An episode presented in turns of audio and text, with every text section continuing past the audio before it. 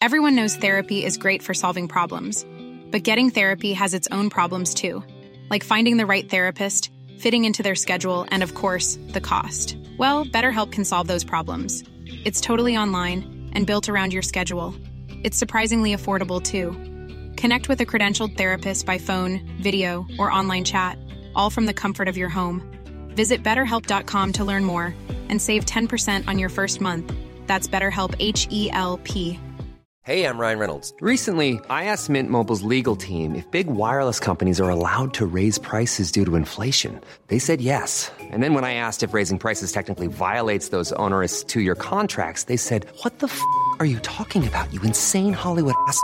F- So to recap, we're cutting the price of Mint Unlimited from $30 a month to just $15 a month. Give it a try at mintmobile.com slash switch. $45 upfront for three months plus taxes and fees. Promo rate for new customers for limited time. Unlimited more than 40 gigabytes per month. Slows. Full terms at mintmobile.com.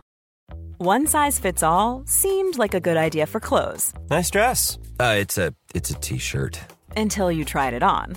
Same goes for your healthcare. That's why United Healthcare offers a variety of flexible, budget friendly coverage for medical, vision, dental, and more. So, whether you're between jobs, coming off a parent's plan, or even missed open enrollment, you can find the plan that fits you best. Find out more about United Healthcare coverage at uh1.com. That's uh1.com.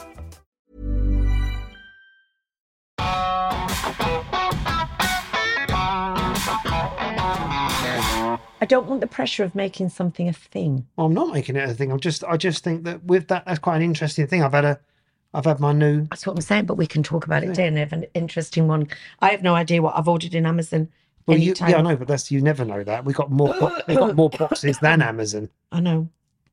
Is that camera getting me at like the worst angle, DK? Get your best. I've set it up for your best. Oh, have you? Is it? I was centering I don't have to hold my tummy in for the whole time. Don't cut it or anything, but just let me just swivel. Is that all right? Yeah. Okay. Yeah, that's good. You know, with me, with my hated profile, because I can never decide. Right. So I this is. can I can move. the No, don't camera. move it. Don't move it. I'm because it, I'll- it leads me into talking about something. Because I can't see it, which is good. If I saw a monitor, I'd freak out because I've got this. Right. So when I was 50, so it was before I knew Lincoln, I had my eyes done, right? Surgery on my eyes. What kind of surgery? Be, be, it's called bless, blepharoplasty or something. Bless these bags. Bless these bags. Yeah. Removal, Basically, removal basically, service. obviously, when I was 50, my lifestyle wasn't conducive to looking fabulous. You know, I was drinking and using and in a really dark place. However, even when I was not, you know, I still maintained a career, you know, and I still didn't drink every night. I still went to bed and got sleep. Even when I was not tired, hereditarily, we have a bag here on the Welsh side of the family. My son said, Oh, brilliant. And then you married Tim Healy, because of course, you know, he's known for being a craggy faced actor. So there you go. But anyway, I um I had this bag and it was basically I'm I am definitely not the most vain person in the world. I'm absolutely not. Lincoln, I'm. don't worry about going out without my makeup. I don't worry about wearing the right clothes and all of those type of things. But that's when I'm an actress or me. When I'm a presenter on television, I obviously want to look the best I can look. And it was casting a shadow all the time. Anyway, boring myself talking about it. But my then agent, Lindsay Granger, fabulous woman, she died a few years ago. She was the daughter of Stewart Granger, the swashbuckling actor. My God, she had a few stories about him. He was such a misogynist. But anyway, I said, We might need to Google him actually because I I, don't know. I, who he is. I'm quite well, interested. do you know Stewart Granger? Never heard. Oh, you'll know immediately Stewart Granger. He was in all the movies. He was married to Jean Simmons, the actress. Um, he Out was of Kiss. what? Not Jean Simmons out of Kiss. Jean I'm only Simmons, the kidding. The, actress, the wonderful I'm Hollywood actress. I'm When only he was 34, she was 18. There's a story behind that as well, isn't there? So, Hmm. God, bore off Denise. I wanted to get my eyes done. Now, as somebody on the television, we very regularly get people who will do treatments, invasive or non invasive surgeries for nothing for you to talk about it. I knew, gob of the time, that I would, um, possible podcast title, that I would, um, that I would, um, talk about it probably anyway, but I wanted to find the best surgeon in the country to do this. at whatever price because it was it's your eyes, it's your face, you hmm. know, and I'd never had any kind of surgery um before. And I found this guy called Naresh Joshi, and it took a year to find him, looking all different research and whatever.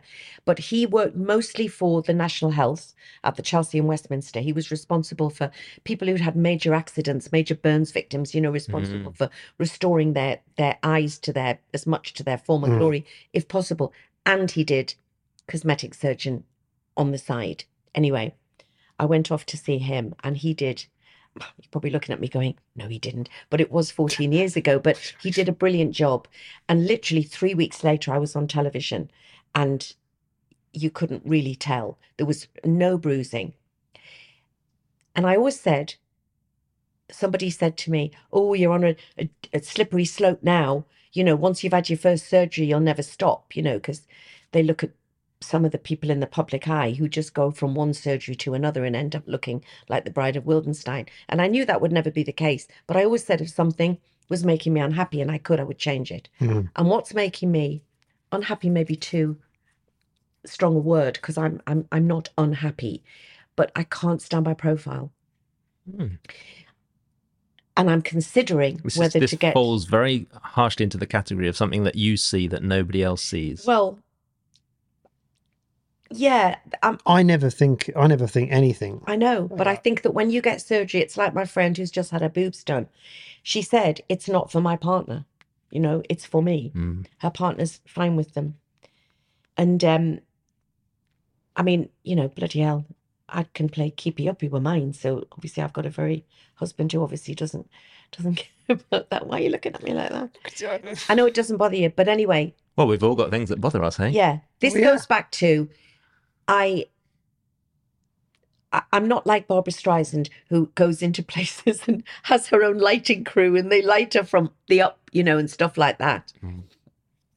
But I'm very conscious when I'm filming anything, and the camera is here on my profile because of my neck.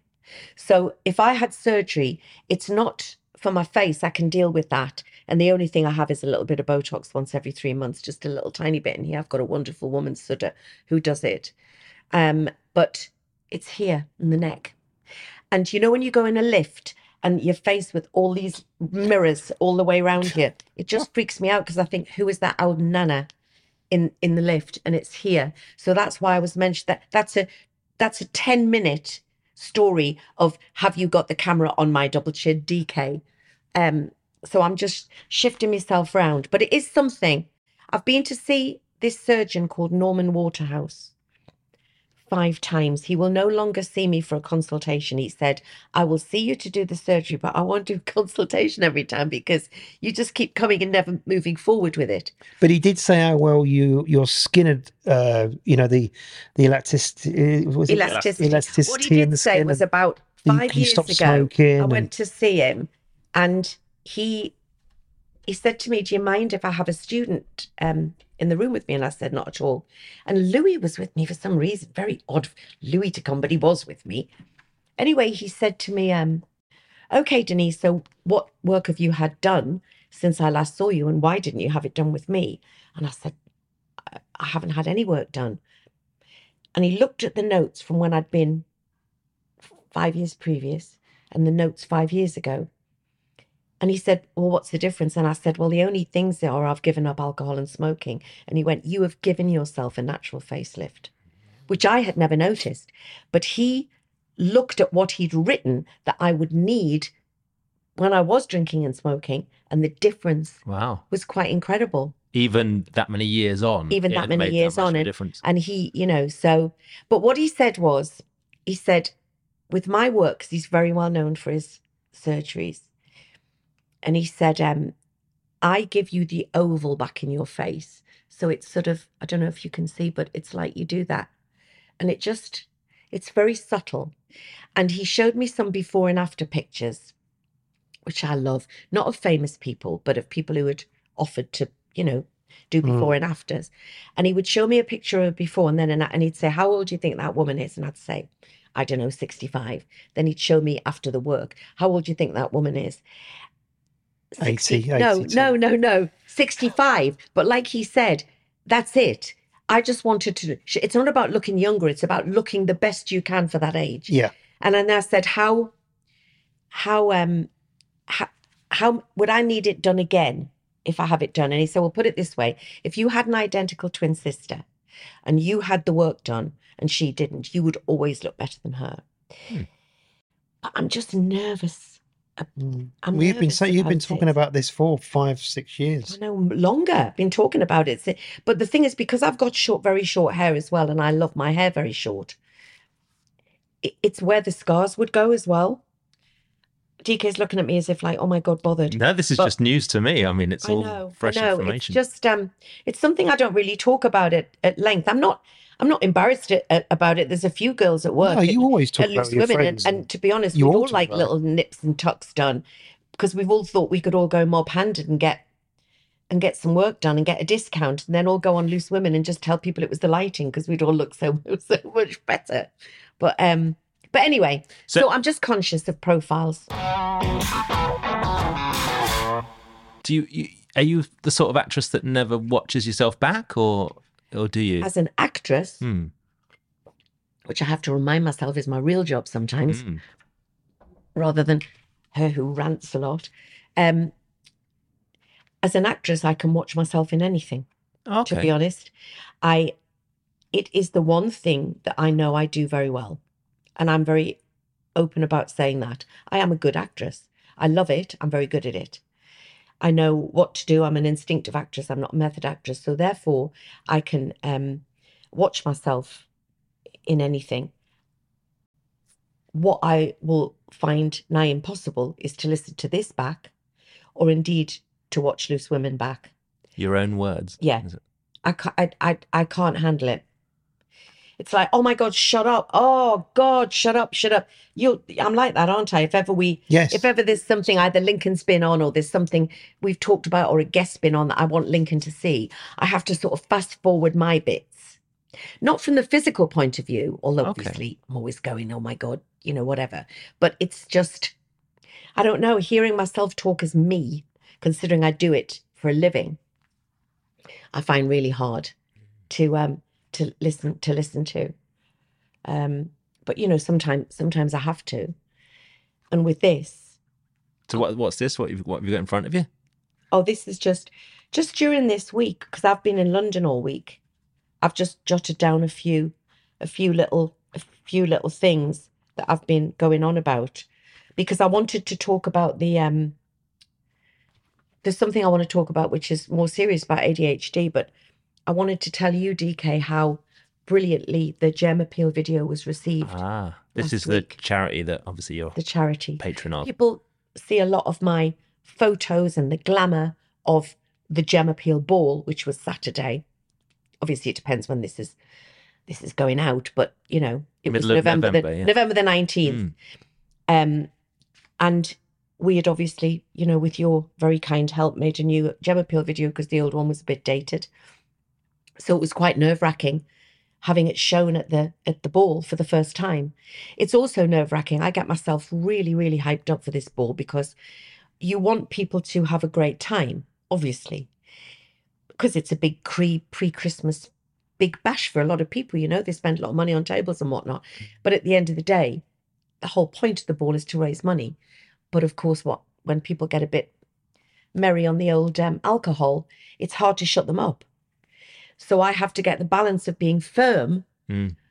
but not shouting, shut the fuck up. This is about the charity. I nearly get there sometimes, but I try to do it with a little bit of humor. But anyway, you could have heard a pin drop when the video was on. And um, Who introduced it? Was it yourself or? I introduced it. So I got up first and did my speech. Obviously, this is that was my 21st ball. Wow.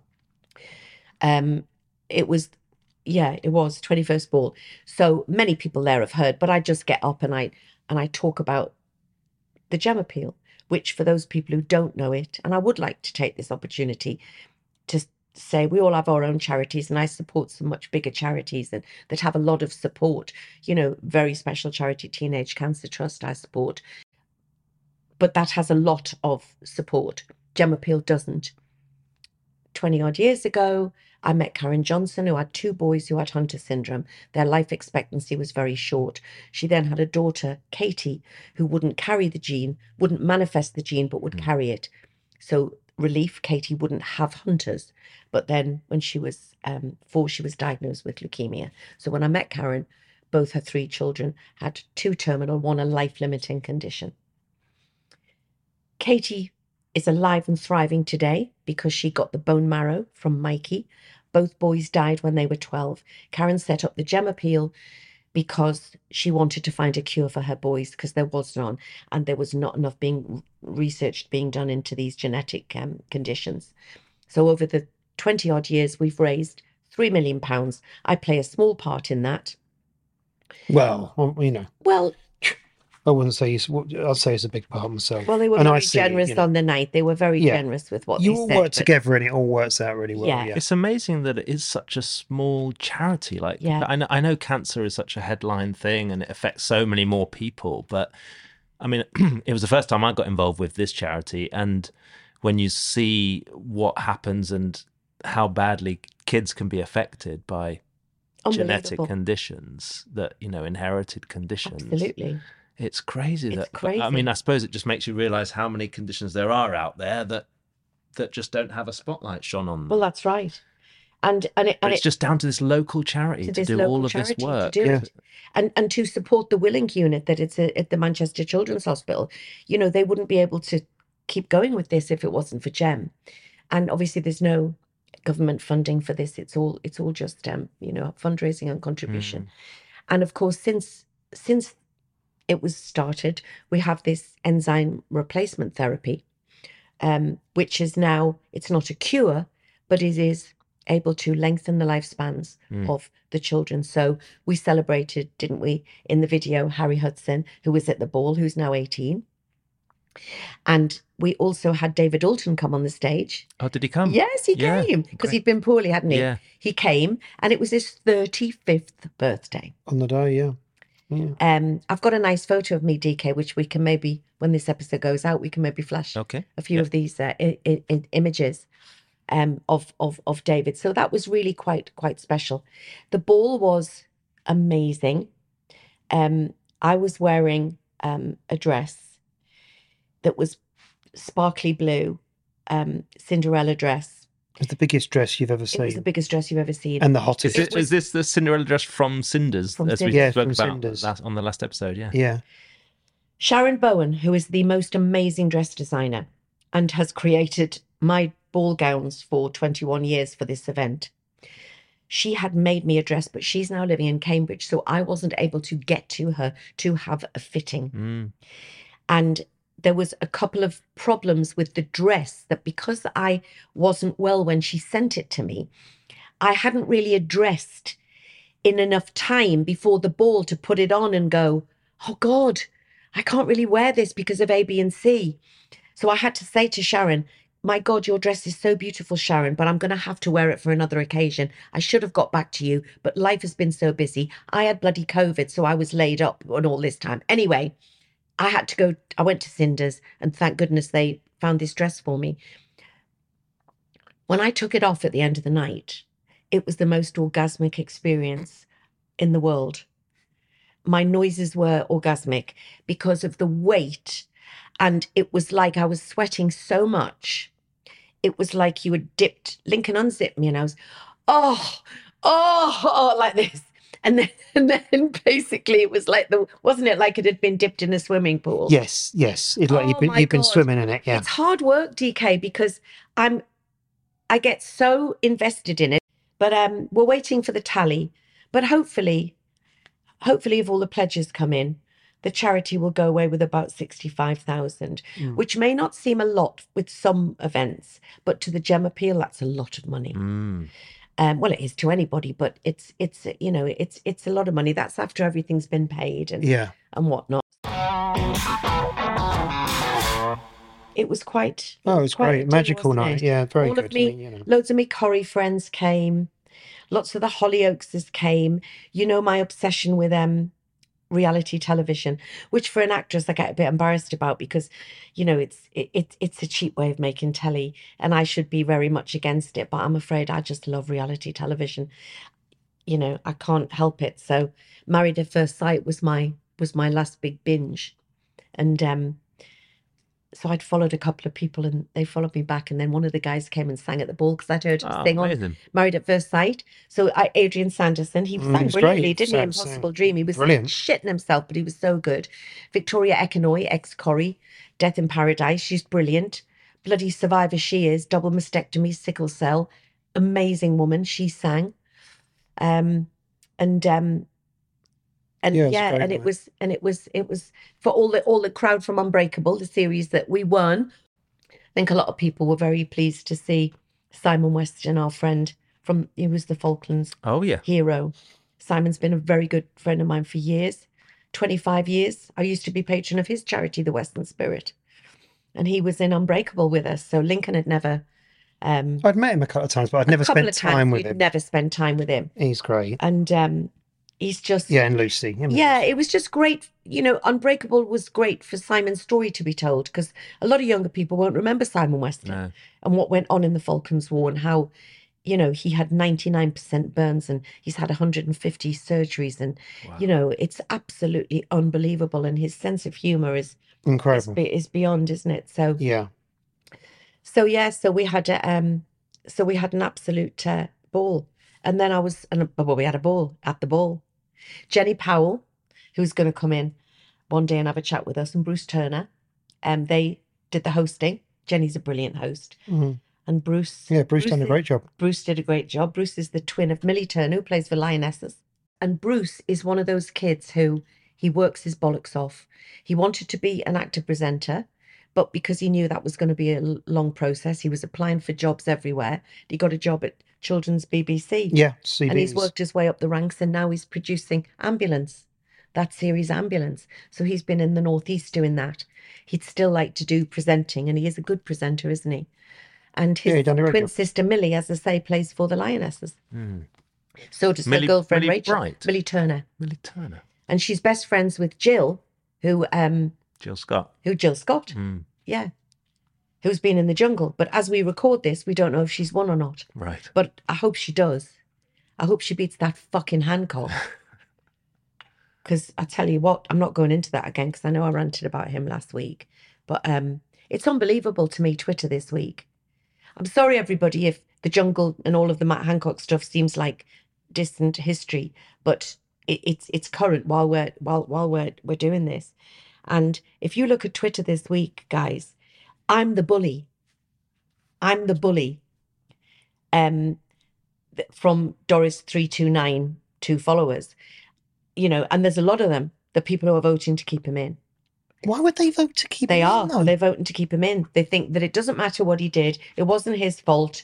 He fell in love, and I should shut my mouth because I had an affair. And I cannot say enough that it's got nothing to do with that. But I'm a bully.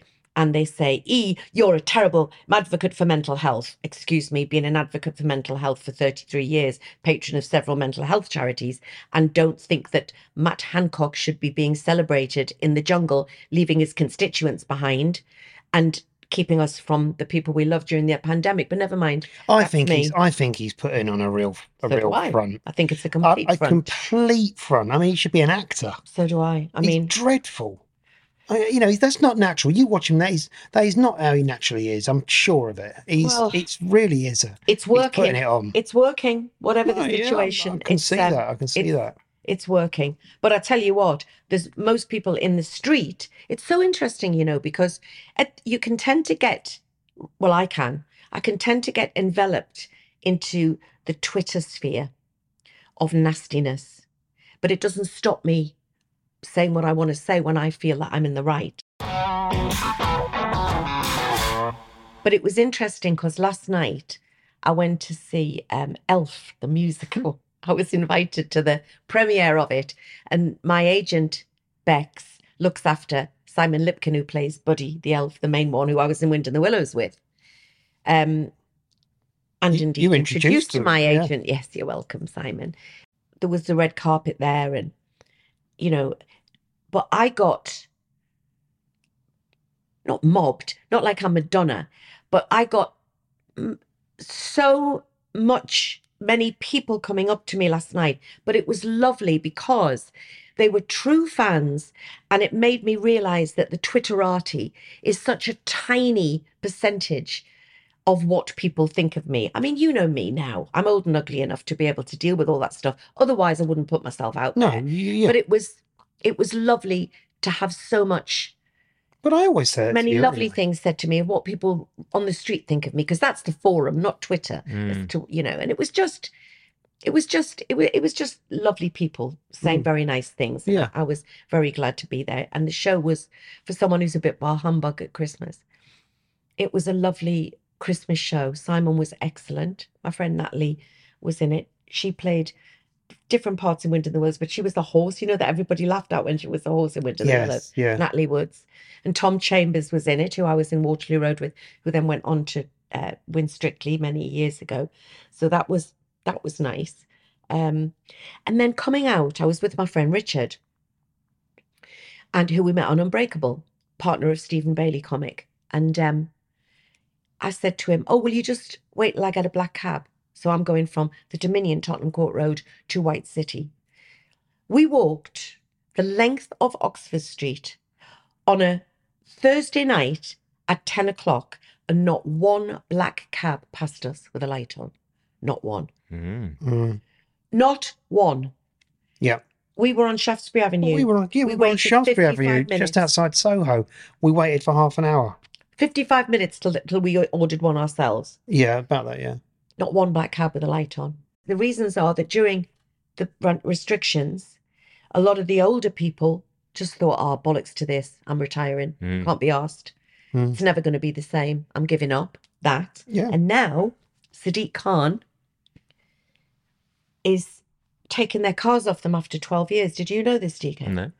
So you've got these sturdy black cabs, which many of them have many more than 12 years in them, perfectly functioning cars.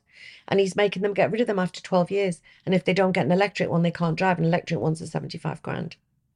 Is that right? Is that, is that, is that what they said? That I what the- talk to, well, you know me, cab- how much I talk to black Oh, drivers. you talking to cab drivers? Oh my god! Yeah, I love. Yeah, well, the, you see these things Do you, you know what can't. Lincoln No, has on his Uber thing? Do not talk to me.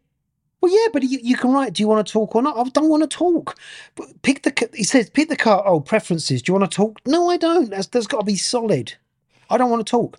I think you should have. I, I truly believe this. I think you should have a little thing on the window in a black cab. When you get in a black cab, there should be a thing on the window, and it should be a little thing. You know, like I do, do not disturb sign sort of thing. You should be able to push it across. It basically says don't talk, and then it's basically What, you know uh, uh, what would Denise say? you know where you Yeah. well. What yeah, have you been doing today, Chow? No, I'm not always I- in the mood to talk. I know I get it, But I you can that. make it, I wouldn't make it as obvious as you. right. You just, well, you know what you did once on an aeroplane? I wasn't on the aeroplane. Lincoln, and I do understand, so he's on an aisle seat. There was a woman across the aisle on the seat. He put his headphones in and she continued to talk to him. And apparently he leant over and said to her, I'm really sorry. Please don't talk to me. I don't talk on aeroplanes. I, would have actually I don't died. talk in transit. Is That what sounds, I say. That sounds pretty polite. I don't talk in transit. I don't talk when I'm travelling. Oh my God, I would have died. Yes, but Do you remember? you do, you remember when you were sitting next to that lady on the plane? because and you I made me sit next yes, to her. No, because right. what So we happens, always have DK, right. So what happens is right. We're going. We we're coming in, in down towards the plane, right? So walking to the, you walking know, down the, you know, get on. galley to get into the plane.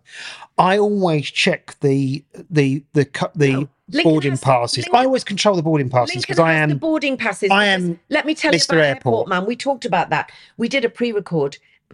Everyone, no, we we have to do some pre-records to to keep us on air when we're not on air for Loose Women. Um, so we try to do them as live as possible, but there's sometimes our pre-records. So we did one. Yeah, I can't remember if it was on the live or the pre-record. Did you watch it when when we were doing Airport Man? Yes, you mentioned. Airport Man, yeah. Lincoln turns into, bearing in mind, this is a guy who, in his Soho days, was a loose cannon, was the law was something that was for other people in many ways with Lincoln. Now, airport man. If Lincoln could go to the airport 24 hours before the plane left, he would. So when it says be there two hours before, Link makes me go, he starts with five hours, and we usually compromise on three and a half, right? He will sit at the door if there's a taxi coming, like Paddington Bear, on the case with a marmalade sandwich, fucking waiting for the taxi at three o'clock in the morning. If we're traveling with our friend Angela Lonsdale, I can see them. They are both Paddingtons waiting, you know. And if the if the taxi is a minute late, they're ringing each other, right? The two Paddingtons. Anyway, we get to the airport and the passport is whisked off me, the boarding card is whisked off me into some kind of laminate situation. An airport man has taken over. And he will hand me the, the boarding card. I'm allowed to show it, and it's whisked back out of my hand. Um, and there was indeed once when we were sat at an airport and it was somewhere like Tenerife, and we were sat having a sandwich. And I knew in my mind's eye that we had hours until our flight was to be called. Suddenly, over the tannoy, for the final call, Lincoln, I see this man appear around the corner in a state of heightened anxiety with a red face, going, Get the fucking bags! Final call! Get the fucking bags! Den, den, the, the bags, the bags!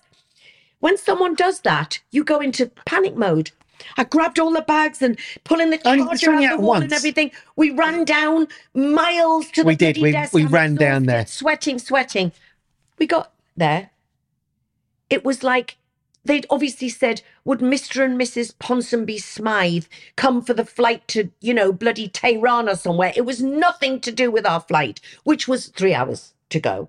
But that's who we're dealing with. But I've lost my thread of what I was talking about airport No, man. I no, I I I like to position myself on the plane, so I'm not sitting Oh, next to anyone I don't want to sit next to You're going to tell a fib though. So Obviously, love sitting with you. No. So what I do is I go through the boarding passes as I'm walking down, and very that I'm not sitting at the window. and I go, "Oh, I've time. got the window seat," which I, I haven't usually, and then I hand to the you know to the stewardess, and then rushes and pushes me, I- pulls me back, and rushes up the plane every time DK, and we travel quite a lot, and goes into the window seat, leaving me, the famous one of the couple, in the middle. Well, famous as in TV famous, in the middle, Mhm. next to the stranger. Yeah. every single time. So I, I, I do follow the. I'm very polite, but if it's a longish flight, I don't want to talk to someone I don't know all the time. So I get the book on my lap and I get the headphones on. And there was one flight where I did that, and I could tell that the lady. You get a feeling if somebody wants to talk to you because they recognize you. Mhm. And that's lovely in many settings. But I just got a feeling that I would be talking for five hours on this flight. And so I, I kind of, you know, I, I looked at my book and I had the head, headphones in and stuff. Anyway, she sat next to me and we didn't talk. I was desperate to go to the toilet, but I didn't want to go to the toilet. So I sat there nearly weeing myself. Anyway, at the end of the flight, I didn't know she was with anybody. She got up and her husband was sat over the way. And we heard her say, Well, that was the worst flight I've ever been on in my mm. life. She was so rude. She didn't say a word. She didn't say one word to me. Not one really word. loud, like we could hear it. She's standing there saying, like as if like we're not like even as there. if I'm a performing thing. Do you know what I mean? As if I'm, I was supposed to, as if she was like a competition winner to have a flight. Because I'm really polite to everybody, aren't I? I love talking to, I love talking to people. I just got the vibe from this woman that she would never shut up for the whole time. But that's why. Why were why were we talking about the air, the airport seat? What took us onto that? Well, no, because we you were saying about we talked about black cabs, and I said if you could get in a black cab and basically have do not disturb. Oh, sign, yeah. I'd have it on. So Anyway, was a I was just of talking. Oh my god, there we transport go. You see. Because it's always the same conversation anyway. No, I know. Oh, but all was- right then, mate. No, but all the right, sh- mate. How's no, it going? shortage of- Well- no, no, I had some great conversation. I had a great Darling, you conversation with a guy called Mike. I actually asked if I could tape it the other day with with Mike, the the, the cabbie, because I thought, oh. Oh. we were having a right rant off to each other. But anyway, Cabby talk. We can have cabby talk. cabbie. But I love. I, I don't always like it, but this guy, you know, often the cabbies know what my views are on things and and will connect on that score. And obviously, everybody likes talking to people who agree with them. So, but no, not one cab. And um, we walked all the way down, not one solitary taxi. But this woman cabbie I spoke to a couple of weeks ago, she said, My cab is 11 years old. It's in perfect nick. and I'm going to have to get rid of it next year, and I can't do anything about it because I just haven't got the money to invest in another taxi. So that's why there's no there's no cabs, and um and it's a real it's a real shame because obviously, even with Uber, which of course we use, but we try to support black cabs as much as possible, don't we? Your family were black cabbies. Yeah, absolutely. Yeah. Um, but you just can't, you know, you can't get them. So I had to go on the tube on my own at 11 o'clock at night. That was great fun. That was last night. I rang you, didn't I, when I straight? Oh, God. Yeah. God. I, yeah. It's a bit nerve wracking, actually. I don't, it's a bit, with the world being a bit lawless at the moment, it's just, there's an energy, there's an energy around people who've been drinking on a tube Mm. when you're on your own. London is frantic. You know? I mean, I grew I grew up in London, as as you both know, but Yeah. I couldn't live there again. No, it is. Yeah, it, it makes it's just takes my blood pressure up, um, especially going on the tube and that. It's uh, And the thing is, an it experience in itself, You know, we we're very lucky that we've we've got a flat at the minute, so we are kind of betwixt and between, pretty pretty equally at the minute, and it, and it's great being able to just leave the north and not take a massive case and Mm. stay in a hotel, and all of those all type of things are great. But you know, the idea was that we'd go down there and we'd go out much more in the evening and everything, and and, and we have been. I think we've been going out a no, lot. No, we have, but I'm saying there are times like um like recently where we were meant to go and see something in North London and because of the cab thing, because of everything, you just think, oh God, it's it, it's much more difficult to get around in London. The traffic is so horrendous that you know in what would be a normal 25 minute cab ride, it can be an hour. mm. Yeah, I mean, today it I took me nearly an hour Yeah. in the car from White City to Euston. That's a 20 minute ride. Mhm. But that flyover and that past Yeah. I Grenfell Tower and all of that thing was, you know, an absolute nightmare.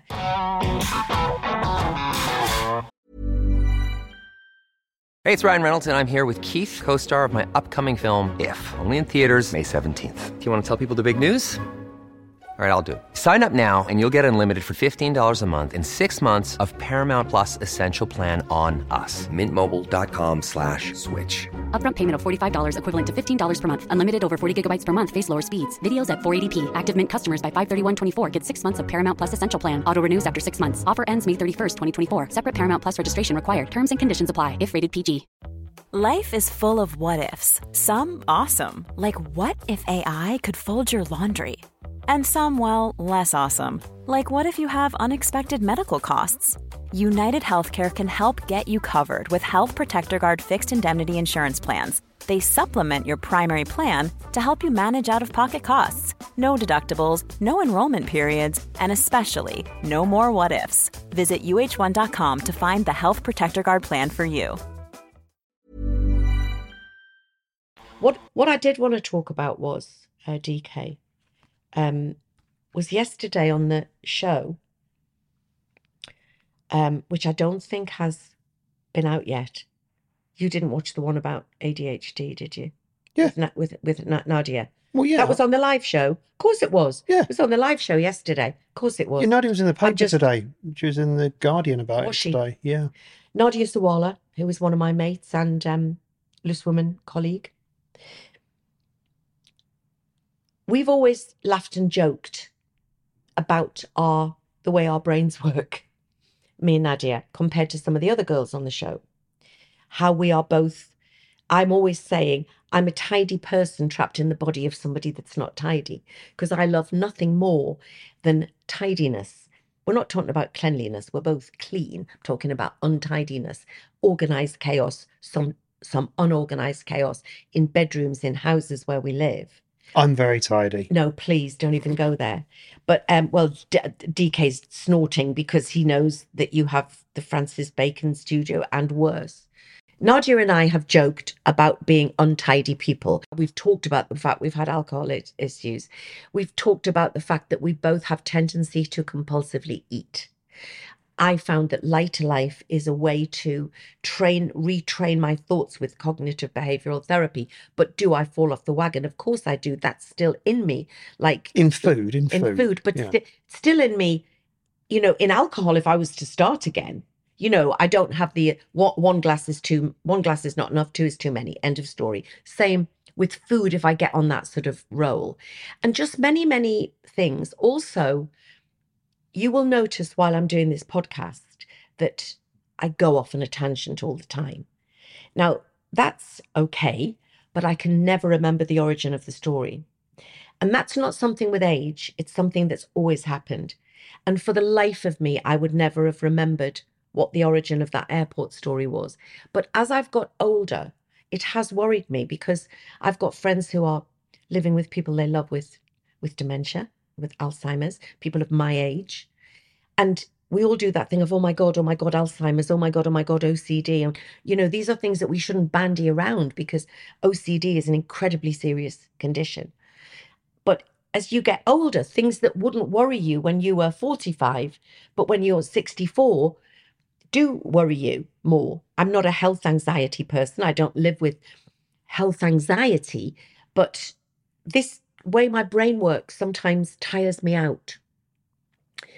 And I interrupt a lot. I know I'm aware that I do that. Really?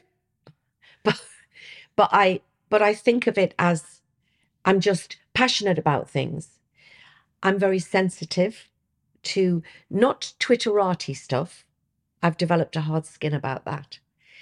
But if the if a shopkeeper is short with me, I'll go home to Lincoln and be upset about it. And he goes, Why do you care that the shop? And I go, Because I wasn't, I wasn't, because I wasn't even, I wasn't pushing in. I wasn't, you know, I'm overly sensitive about minutiae of of life.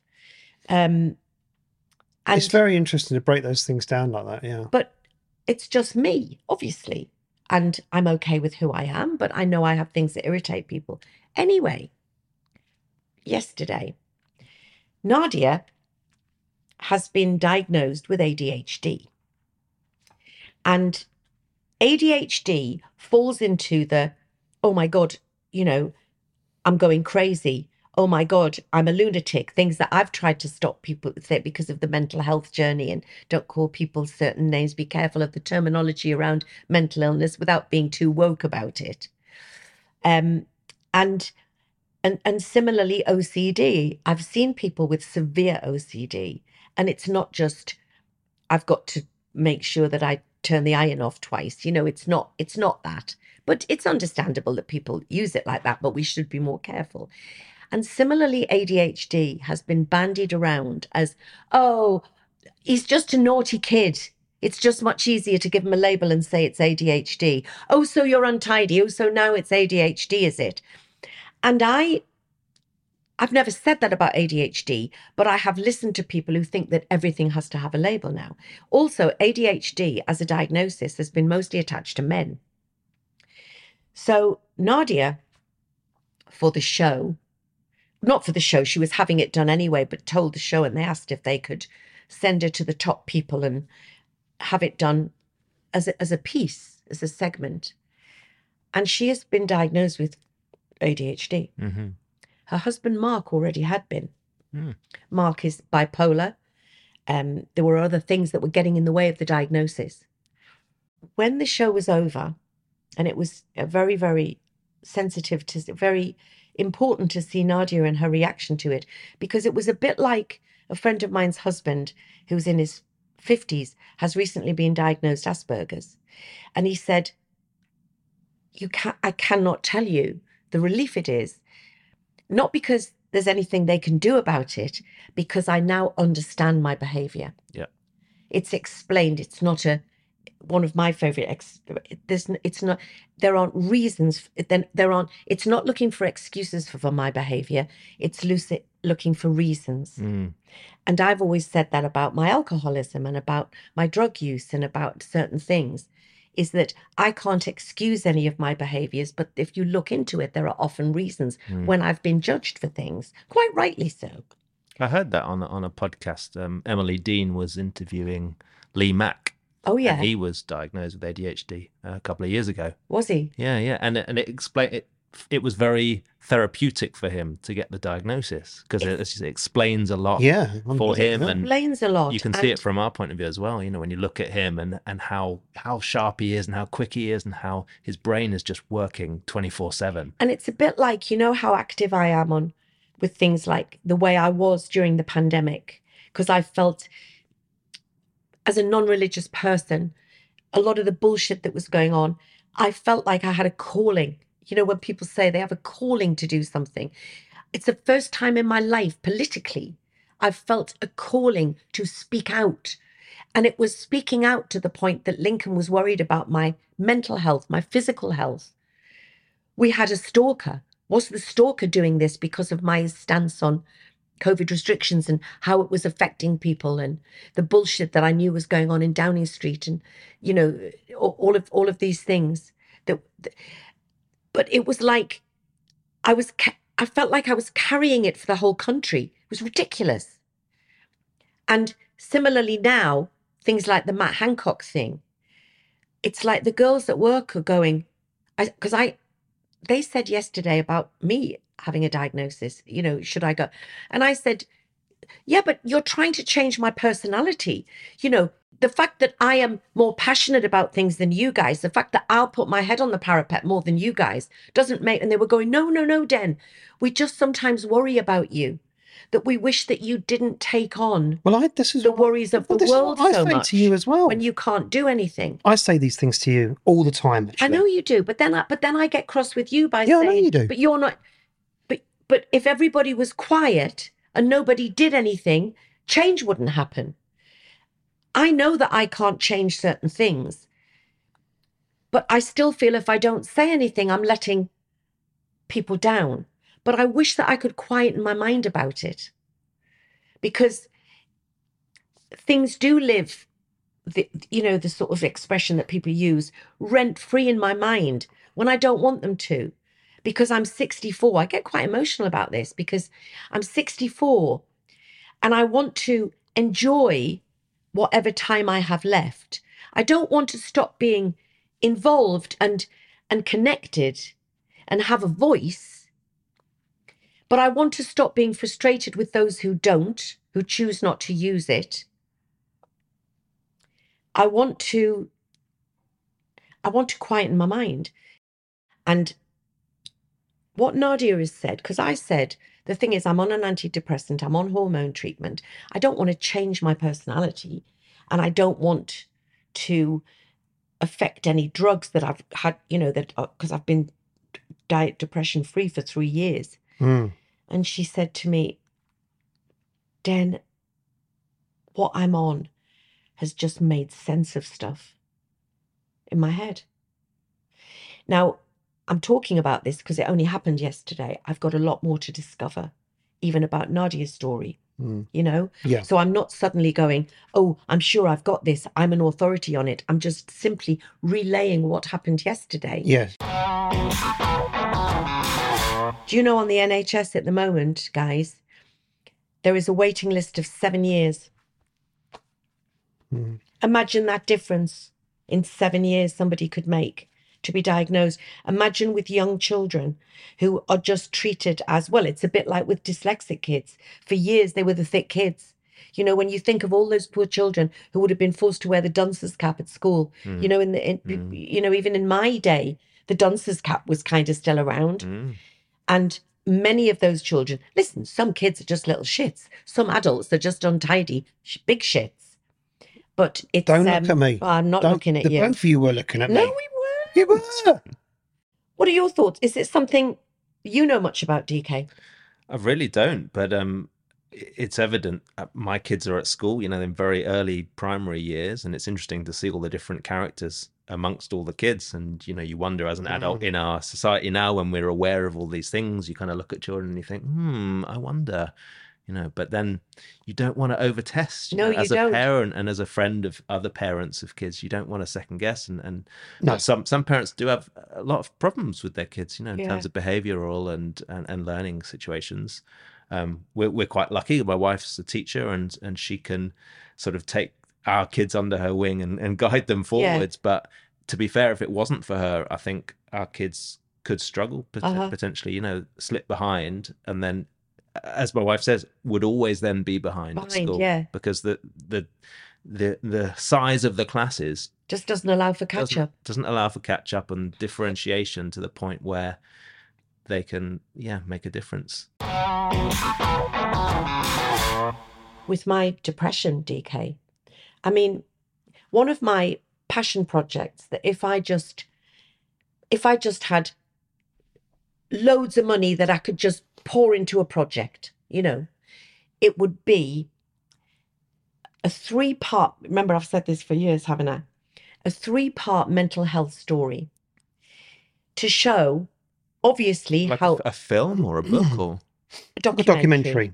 okay. a documentary about obviously the end would state that we still have so far to go but just how far we've come since i've Mm, had it 33 years. But when i think that when I first had it when i had matty there was nowhere had i not had the the this is something i have said many times in different forums had i not had the family that i had would i be here i now, don't you, know you're talking about postnatal depression, so you well i'm talking about yeah, postnatal depression which is where it started, became- which is where which is the origins for many women. And sometimes, and again, I reiterate for women who are pregnant or have just had a baby, in most cases, postnatal depression will be milder. Even in cases where postnatal depression or illness is severe, they will make a full recovery. Mhm. Unfortunately for me, it opened up a tendency to a life of clinical depression slash major depressive order, major depressive disorder, which is tends to be called now. Not quite sure why they made the terminology different, but nevertheless, they're both the same thing. But when I was first diagnosed, there was nowhere to go. mm. You know, that's why I spoke out about it. I think that was the start of me when other people tried to shut me down Mm. For my own good, not Well, for anybody imagine else's you good. speaking out about it compared to how many thousands of women or men at that time weren't speaking out. Nobody about it. was, as far as I'm well, you aware. were warned not to speak out about it I was I Who- was by advised. professionally. I was advised by my Career. agent Mm. at the time, who, okay, he was 135, but he, you know, he absolutely said, Oh, my dear, you mustn't be talking about this. People will think you're mad. You'll never work. And my family, much as they supported me in everything, were worried that the pressure would be too much. And they also did worry that because people didn't understand it, that it would affect my, at that point, burgeoning Mm. career that was sort of, I'd been in the theatre for 10 years, but my television thing was just starting to Mm, happen mm. in a, you know, and um, it was, and I didn't know a lot about it. I just knew that I had nowhere to go. There would be articles in magazines. You know, you'd buy the the shelves were stacked. Obviously, nothing was online. We didn't have online in those days. We didn't have Google. The shelves were stacked with your parent and baby magazines, all of which featured the smiling perfect mother and the smiling perfect child. And there would be all these articles about the physical things that might happen. And in a tiny corner would be if the baby blues persists in more than three or four days, go see your GP. That was it. I found one address, which was for the a thing called the Association for Postnatal Illness. There was no telephone number. They required a letter. DK, I couldn't lift up my own toothbrush. You know, I was catatonic. I was so ill. Had it not been for my mum, who took unpaid leave from work, I don't know where I would have been. My mum and my dad and my sister and my then husband Tim knew that what I had was a serious illness. It was never questioned. But as I became more involved in the depression world, I realized that I was in the minority. That most people had done the. I mean, how long's this going to go on for? She's had it how long now? The baby's a month. Take her to the Metro Centre and buy her a dress. Yeah, well, that was what the big. That's why you said in three parts for this documentary. Because if you look back to the first part, would be, you know, how, how was it handled in the big, That's you know, you bringing me back to the Yeah, beginning again, so, yeah. what you should do. yeah, the the point of this passion project would be if you go back to the days of the philosophers like Homer, people like that, they talked about melancholia. People would die, melancholia, which was depression, but it was undiagnosed. That's just what they called it. People over the years were written off. People still think of ECT, electric shock treatment, which is electrocardio Conv- convulsive. convulsive treatment, but we call it electric shock treatment, don't we? They still think of it as a terrifying treatment of the days when you see these Victorian films where, you know, women mostly are shackled to a, you know, with great big sort of steel things shackling them to a bed and all this voltage going through them. In theory, that is what happens.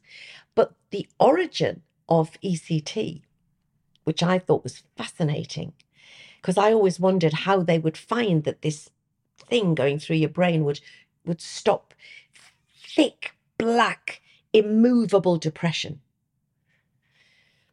when nothing else works is because epilepsy is a separate condition to depression. But obviously, some people with epilepsy will also suffer from depression. They discovered that when an epileptic fits, they can fit themselves out of a depression.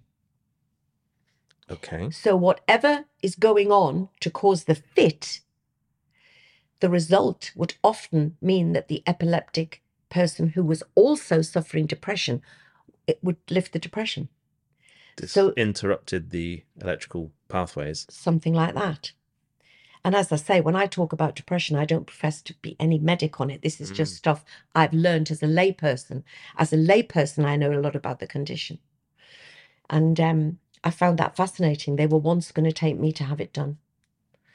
Um, but it turned around with something as simple as the holiday that I was going on and dreading.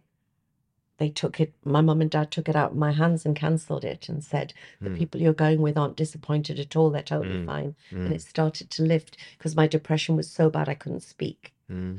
And the doctor came round and he said, I'm booking you in for ECT tomorrow because it was immovable, but I didn't have to have it. But I know people for whom it's been a great success. Um, I'm not saying it's not frightening, but the point being is that I would love to do a documentary that starts back in the day Mhm. and we realize the treatments that were going on in, you know, in your mental hospitals. My mum used to work in Prudhoe Mental Hospital, which was for the, the, the mentally handicapped.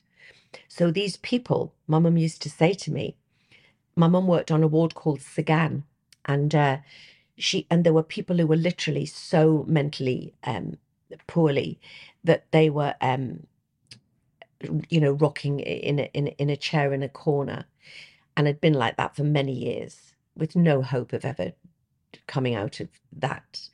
And my mum said that many of those people, women, would have been put into the hospital for undiagnosed postnatal depression and undiagnosed menopausal symptoms, and then became completely and utterly institutionalized Mm. because there was no, it was just you've got to pull yourself together. We didn't have that in my day.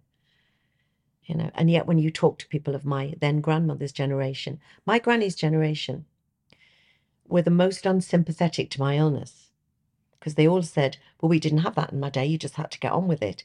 But then you'd say, I've said this many times to you, Granny, what happened to Auntie Vera? Oh, she um she went a bit funny after the birth. And they were just put away. They were taken away. Um, but they never but when I talked about postnatal depression, it never they never related that to Auntie Vera going a bit funny and it's going away. It was interesting. So I've read and learnt so much, and it would just be to me fascinating to start with how how there was no treatment when we've been you've been with me i don't know if you were there when they showed i'm a patron of mind and as many times as i can go to the mind awards. And there are often films from all over the world that people have made um, and they are how different countries and cultures treat or or not treat mental health issues and it's terrifying. It's terrifying I think these days, you know, often you can't wait for things to be commissioned. You know, if you don't get off your ass, and sometimes, but if you make Are you, something are you thinking of commissioning that because it will make a difference to the future? I think it will. I just think that it will be, it would be fascinating, I think, for people to learn in a, if the story is told in a, when I say entertaining, there's nothing entertaining about depression, but made in a fascinating way for people to understand it. Because people do log in when I'm talking about m- my illness because they don't, it's not something if you haven't, it's like anything. If you haven't been touched by it, it's like ADHD. I'm not touched by it. So I didn't really invest in the story of it until yesterday. But depression is very common. A Yeah. lot of people will either have had it or have been touched by it a member of their family, Yeah, right? they have, but they don't know very much about it, Mm. which is why my book did well, and which is why people say to me, I didn't know about that until I read your book. How did the short film with Louis come about then? That was something I did on, on my own. I'll tell you where where the money came from it for, from. I was involved in, um, I was hacked by the Mirror Group for several years, as many of us were on the television, uh, which caused major distress to me and to my family. And because what happens as a result of being hacked is that you lose trust in everybody around you because you don't, because at the time I was hacked, we were all hacked, we didn't know hacking could happen. Hmm. So things were discovered about us that ended up in the newspapers that the only way in our minds it could have got there was by somebody we trusted telling people. Right. So you therefore are confronted with stories that only either a member of your family or a Yeah. trusted friend knows. Right. And that ends up being in the papers. So it's either the person's gone to the papers or they've told somebody that they shouldn't have told. Yeah. So you end up being in a situation, especially my life was a bit out there. So I would just live in a world where I thought the paps just know where I am all the time. But in fact, they didn't. They were listening to my phone and to my answer machine messages. And not only were they doing that, which we then discovered, when I was obviously with Lincoln, we discovered it. They were um, hiring people to put a bug into my hotel bedroom at the at a hotel in London, um, the St George's Hotel in Regent's Park, which isn't there anymore, but it was at the time. And um, on two occasions, they bugged my bedroom.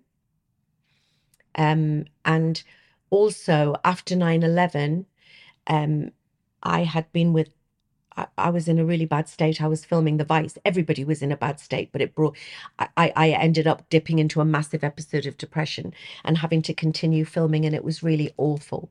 And um, I um, I met with a, a bunch of uh, people, and I was doing cocaine at the time to try and medicate everything. It was just awful. Anyway, I was befriended by this girl in a bar who I took under my wing. She was this poor little rich girl called um Mina. Mina, I think. Anyway, we swapped numbers and she contacted me over the years. Not over the years, over the next few weeks. Was I going to be in London? How fabulous it was to meet me. Would I go on her dad's boat with her up the Thames?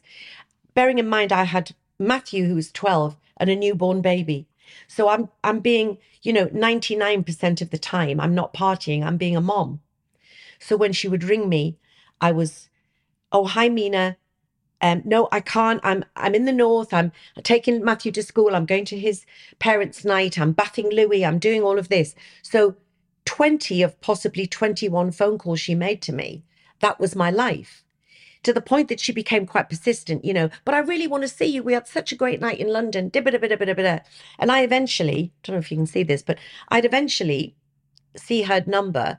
I don't know why I answered it, but I'd go, you know, hi Mina, you know. And I was also doing, I was doing a show called Soap Fever that I did for ITV2.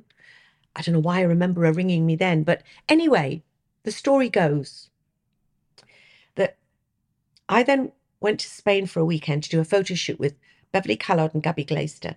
We were all in Corrie together. I decided to stay an extra day. They came back. It pissed down after they'd gone. So I just it was a waste of time staying. And that night I got a phone call from Mina. And I was in a position to talk to her for ages because I was in the pouring rain in my then flat in Spain.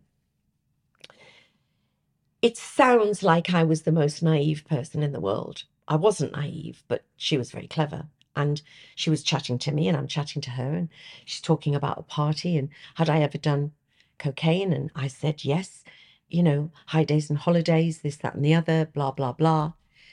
And um, thought nothing more about it. And I flew back from Spain, went to a friend's birthday party with Matty and Louis in arms in Somerset with my parents. 70s party, we're all dressed up in the big wigs, flared trousers and the works. And I get a phone call from the Daily Mirror, Sunday Mirror, saying, Hi, Denise, this is, I don't remember, Ben Bloggs from the Sunday Mirror.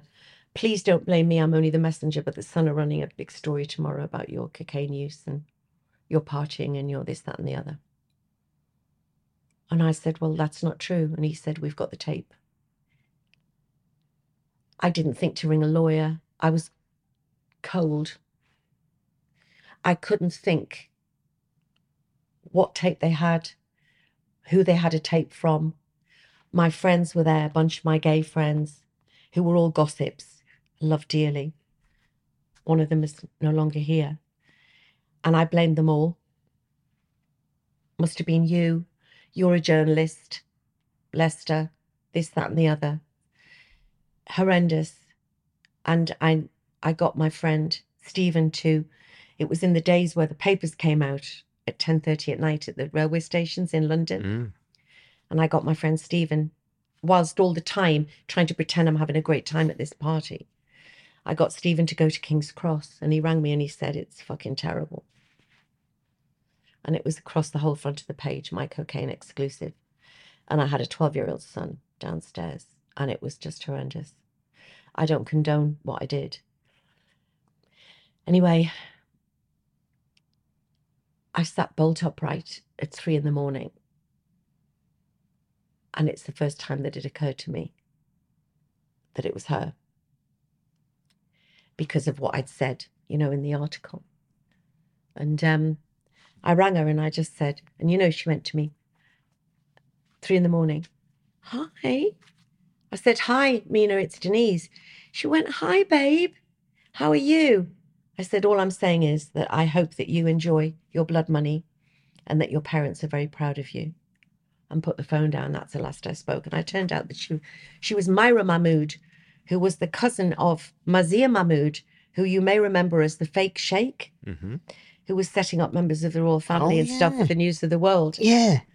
She was his cousin. Oh. And it all turned out when I eventually met the guy who had hacked me, because he had a breakdown and came clean, that it was all set up. So she hadn't just bumped into me in this Sure. bar. She'd been sent, Yeah. I'd been set up. Yeah. I'd been, what's the word? Begins with an E. Entrapped. Entrapped. It was an entraption. Is that the word? Entrapment. Entrapment. Mm. Entrapment.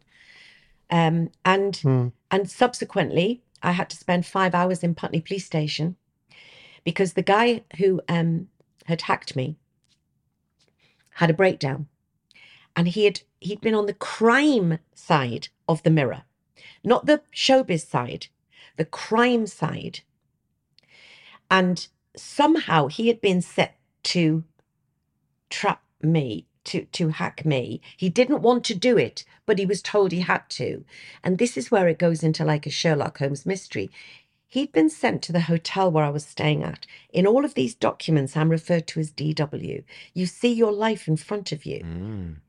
and op- he had been told to book the hotel room opposite to me.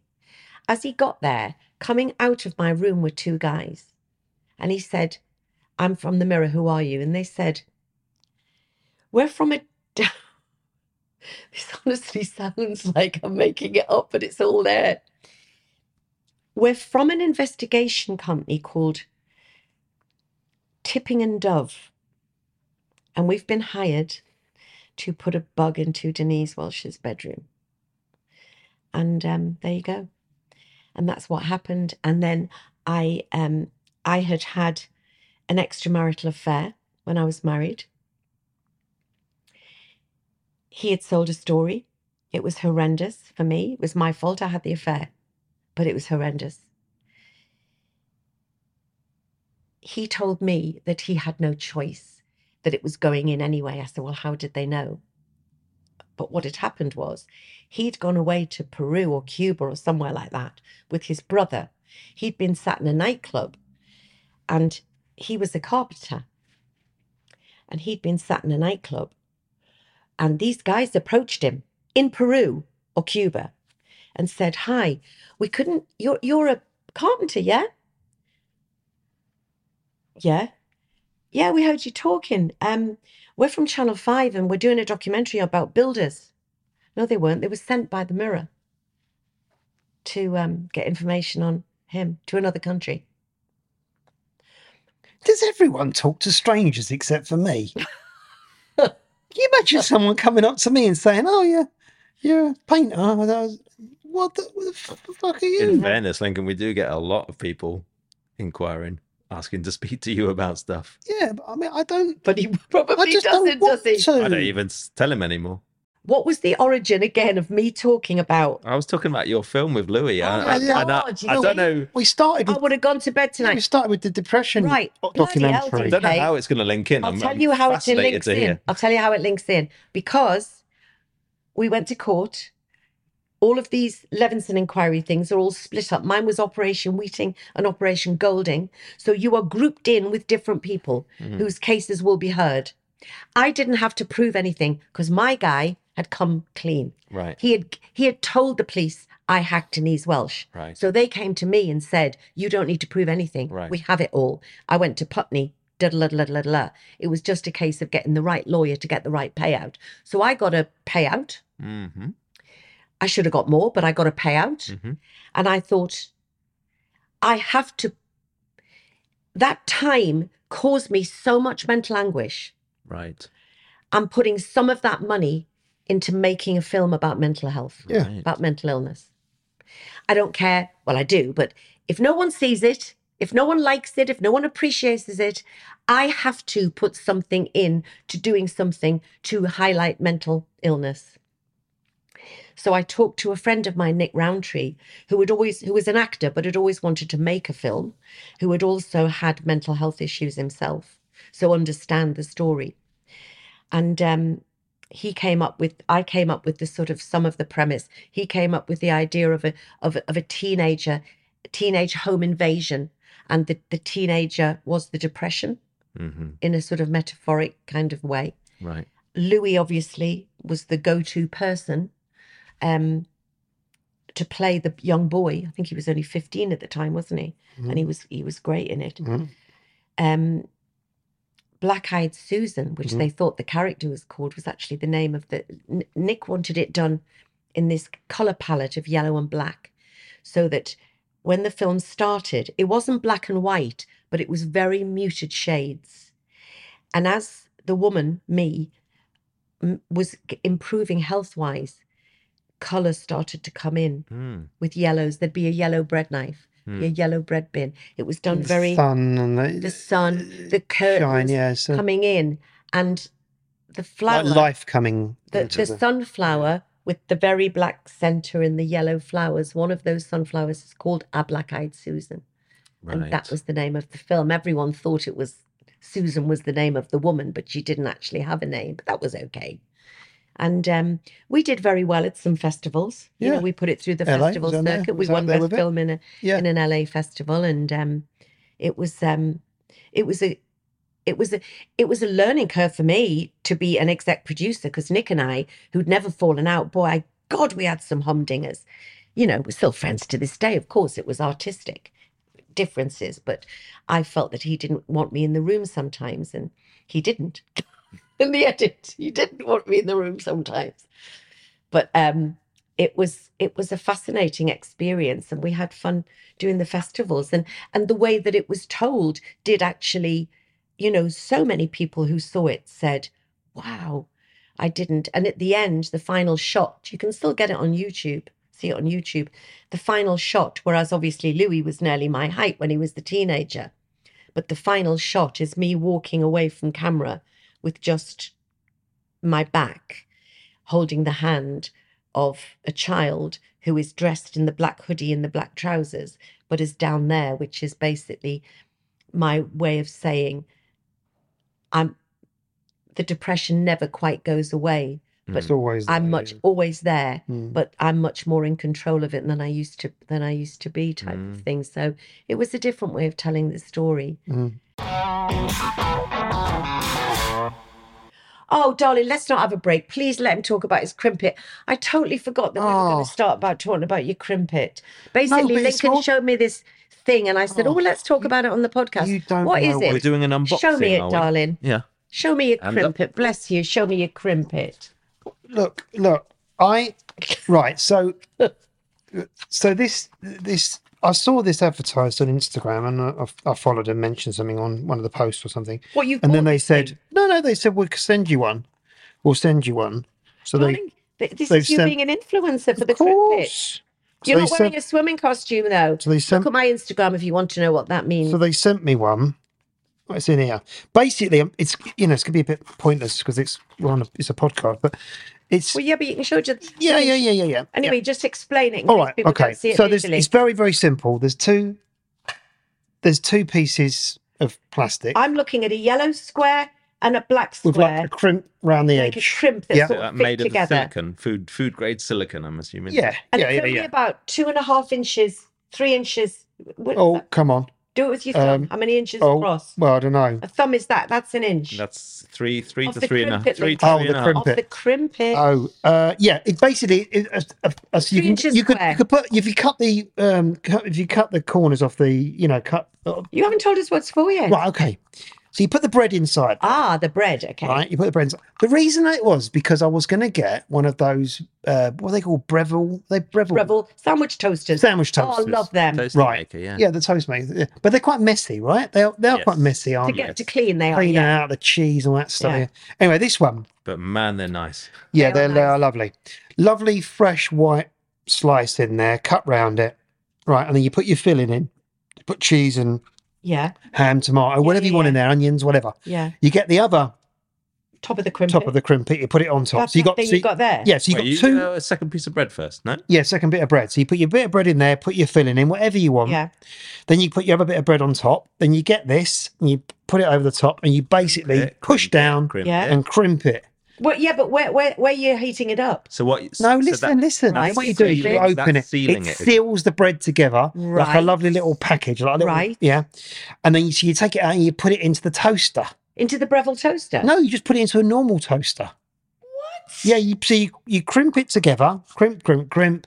Take it out, Make it open a it out, a sandwich pocket. pocket, and put it in. Put it in. You got and it goes lovely golden Like a brown. Pop-Tart and all with your sandwich yeah, in. tart but savoury, and then you basically have any anything you want inside. it. Darling, we are trying the crimpet. So I'm crimping out. Why is is, it so small? I think I might have to have Smaller than two a piece of crimpets, bread. though, No, you're darling. right. DK, we need two crimpets, don't we? Not No, I'm just not in one. charge of crimpet. Don't Well, look at no, me. But, but if you were having a, a crimpet, you'd want two of those. oh, well, I'd, I'd have four of these. Don't, Uh, DK, you've just said, why is it so small? So don't make me look like the gluttony one. Right. So LighterLife won't be pleased at all. I'm very, very well behaved. Carry on. so yeah. So the basically, Oh, I wonder if LighterLife might You know- sponsor our pon- podcast. you know those, you know Warburtons do those little, you know Warburtons do those little, uh, like really thin, like nice square, Yes. quite Warburton Right. thins or whatever they Warburton call thins. This it literally a Warburton thin fits in there perfectly, and you can thin it out. You Yes, just but does it have to? Is it meant to like overlap so that the crimp has something to grab? Yeah, yeah. So that go, basically when that goes in, that goes it, it pushes it all together all nicely around the yeah, edge. yeah, yeah. yeah and then you can do that or you can use this bread and you obviously just you know you cut your what's names off. Pass the crimpet to me, please. So Stick it in. Friday night in the Welch Townley household. Oh my Crimp. God, it's all going on with the crimpet. There, crimping out into there. don't Squidge, squidge, squidge, crimpet. Maybe crimpet will be our sponsors. Sponsored They by better, they Crimpet better and be Lighter now. Life. The airtime they're getting. Sponsored by Crimpet, Breville, and oh no, we've been the Breville. I still Breville's like a- a Breville. We like a Breville, you do, yeah but this is an, an alternative to the Breville. Crimpet, take it out, pop it in the toaster. Bob's your well uncle. what would yeah, Fine, yeah, well, Well, yeah. we're going to come back next time, Well, and you next time we'll come back you review. can Give us you the can give the version. you know I don't want to hear you being electrocuted Out by of five- tomatoes in your out toaster of five slipping stars. out. Death the by bottom. true, crimpet. You never know. No. So, guys, if there's anything that you've ever heard me talking about that you'd like to hear more of, or indeed anything you can suggest that me, DK, and Lincoln can bring to the table, contact me on denisewelshpod at gmail.com. And um, indeed, if you've got any questions, ask away. We'd love to hear from you.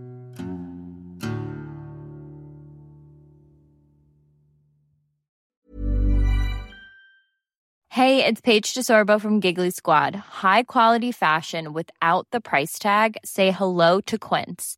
I'm snagging high-end essentials like cozy cashmere sweaters, sleek leather jackets, fine jewelry, and so much more. With Quince being 50 to 80% less than similar brands. And they partner with factories that prioritize safe, ethical, and responsible manufacturing. I love that. Luxury quality within reach. Go to quince.com slash style to get free shipping and 365 day returns on your next order. Quince.com slash style. Hey, it's Paige DeSorbo from Giggly Squad. High quality fashion without the price tag. Say hello to Quince.